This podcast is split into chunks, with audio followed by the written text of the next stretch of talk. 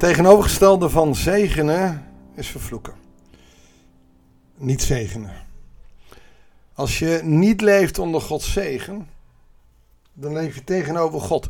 Jezus heeft het ook al gezegd: als je niet voor me bent, ben je tegen me. Zo zwart-wit werkt God feitelijk. En we hebben gezien dat Salomo de zegen van de Heer had. Alleen gisteren ontdekten we, doordat hij allerlei vreemde goden ging aanbidden, dat God nou niet echt heel erg happy was. Wat hij doet is de zegen wegnemen. En feitelijk de vervloeking inzetten. Hij geeft Salomo twee vijanden. Dat zal God alleen maar doen om te laten zien dat als je het bij hem verbruikt, dat je vijanden vrij kans maken. Het is net als uh, de Satan. Op het moment dat je heel dicht bij Jezus leeft, de wil doet van de Hemelse Vader, kan Satan niet in je buurt komen. Waarom? Je bent vervuld van de Heilige Geest. Maar wij mensen hebben allemaal van die zwakke momenten waarop we niet met God bezig zijn. Waarin we God soms zelfs aan de kant schuiven. Zet ons hart dan open voor Satan. Die altijd op slinkse wijze weet binnen te komen. Eigenlijk is dat het verhaal wat we vandaag gaan lezen. Goeiedag, hartelijk welkom bij een nieuwe uitzending van het Bijbels Dagboek. We lezen in 1 Koning 11, de versen 14 tot en met 25. De Heer gaf Salomo een tegenstander, de Edomiet Hadad, een lid van het koningshuis van Edom. Dat kwam zo. Toen Davids opperbevelhebber Joab tijdens de veldtocht tegen Edom de gesneuvelde ging begraven, had hij daar alles wat mannelijk was gedood. Dat was een opdracht van God. Zes maanden was Joab met het leger in Edom gebleven tot hij er alles wat mannelijk eh, was had uitgeroeid. Dan kan een geslacht dus niet verder. Hadad, die toen nog heel jong was, was met enkele Edomieten, hovelingen van zijn vader, ontkomen. Via Midjan en Paran van waar ze een aantal mannen meenamen, vluchtte hij naar Egypte, waar de farao, de koning van Egypte, hem onderdak verschafte. Hij beloofde hem voedsel en gaf hem land. De farao raakte zo op dat gesteld dat hij hem de zus van zijn gemelin Tachpenis ten huwelijk gaf. En deze zus Tachpenis baarde hem een zoon Genubat. Nadat hij van de bos genomen was, werd de jongen door de vorstin persoonlijk in het paleis grootgebracht. Samen met de zonen van Farao. Dat verhaal kennen we ergens nog van. Toen Hadad in Egypte vernam dat David bij zijn voorouders te rusten was gegaan. En dat zijn opperbevelhebber Joab dood was. Vroeg hij de Farao verlof om naar zijn land terug te keren. Zie je dat je onder een dictator zit. Je moet toestemming vragen. En dan zegt de farao, wat kom je bij mij tekort? dat je zo opeens naar je vaderland wilt terugkeren, vroeg de farao. Niets, antwoordde hij dat.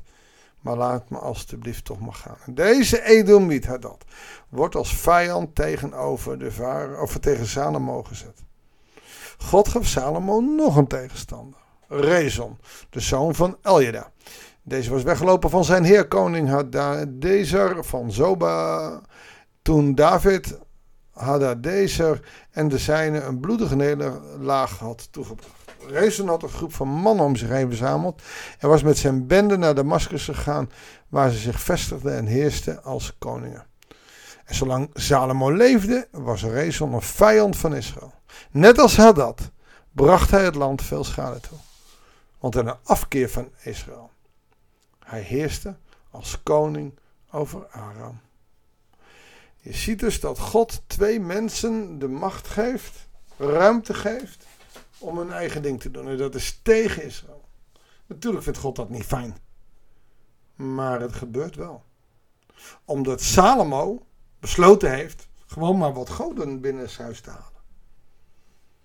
Nou, welke goden zijn dat? Allereerst is dat je ego. Wij kennen hem. Als je jezelf belangrijker vindt dan God, dan is jouw eigen ik, je eigen ego, een afgod. We hebben de macht en de status. Wij hebben mammon, oftewel het geld. Wij hebben onze levensverzekeringen, onze huizen. Alles wat van waarde is. Wat we zoveel waarde aan hechten. Dat we dat belangrijker vinden dan ons geloof in God. Wij hebben inmiddels ook invloed van andere goden.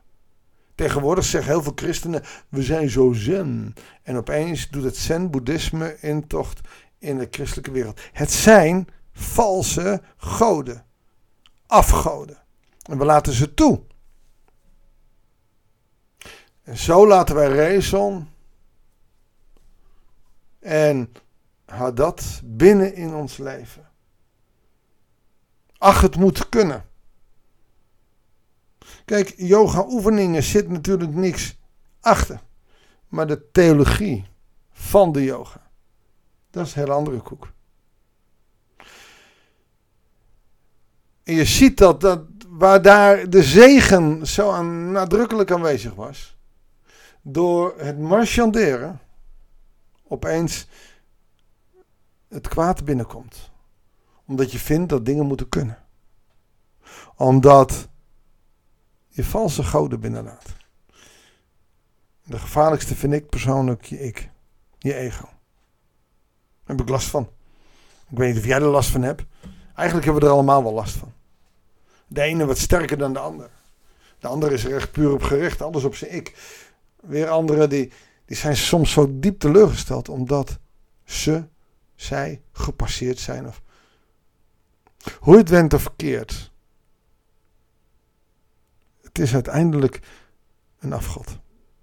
Want jij kan het niet maken. Ja, je kan hard leren, je kan een baan hebben, je kan hard werken. Kun jij het gras laten groeien? Kun jij het laten regenen? Kun jij iets maken wat zo sterk is dat het weer gaat groeien, terwijl de mens het net kapot gemaakt heeft? Wij zijn God niet.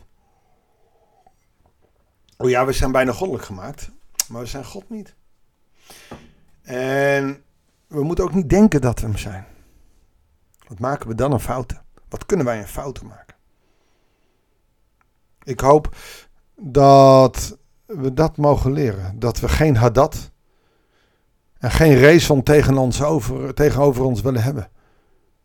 En dat we dus onze best moeten doen elke dag dicht bij God te leven. Hem te dienen en Hem te laten regeren over ons leven. Uit onze stille tijd in de Bijbel te halen wat Gods wil is voor ons mensen. Zodat we dicht bij Hem mogen leven. Zodat we de wijsheid mogen behouden. Maar wat nog meer is, dat we Gods geest mogen houden. Zullen we daarvoor bidden? Ik wens jou, luisteraar, de zegen van de Heer toe. Ik wens jou, luisteraar, een hart vol geloof. Ik wens jou toe dat jij je hart leeg kan maken. En dat Gods geest elk hoekje en elk gaatje van je hart mag vullen met zijn aanwezigheid.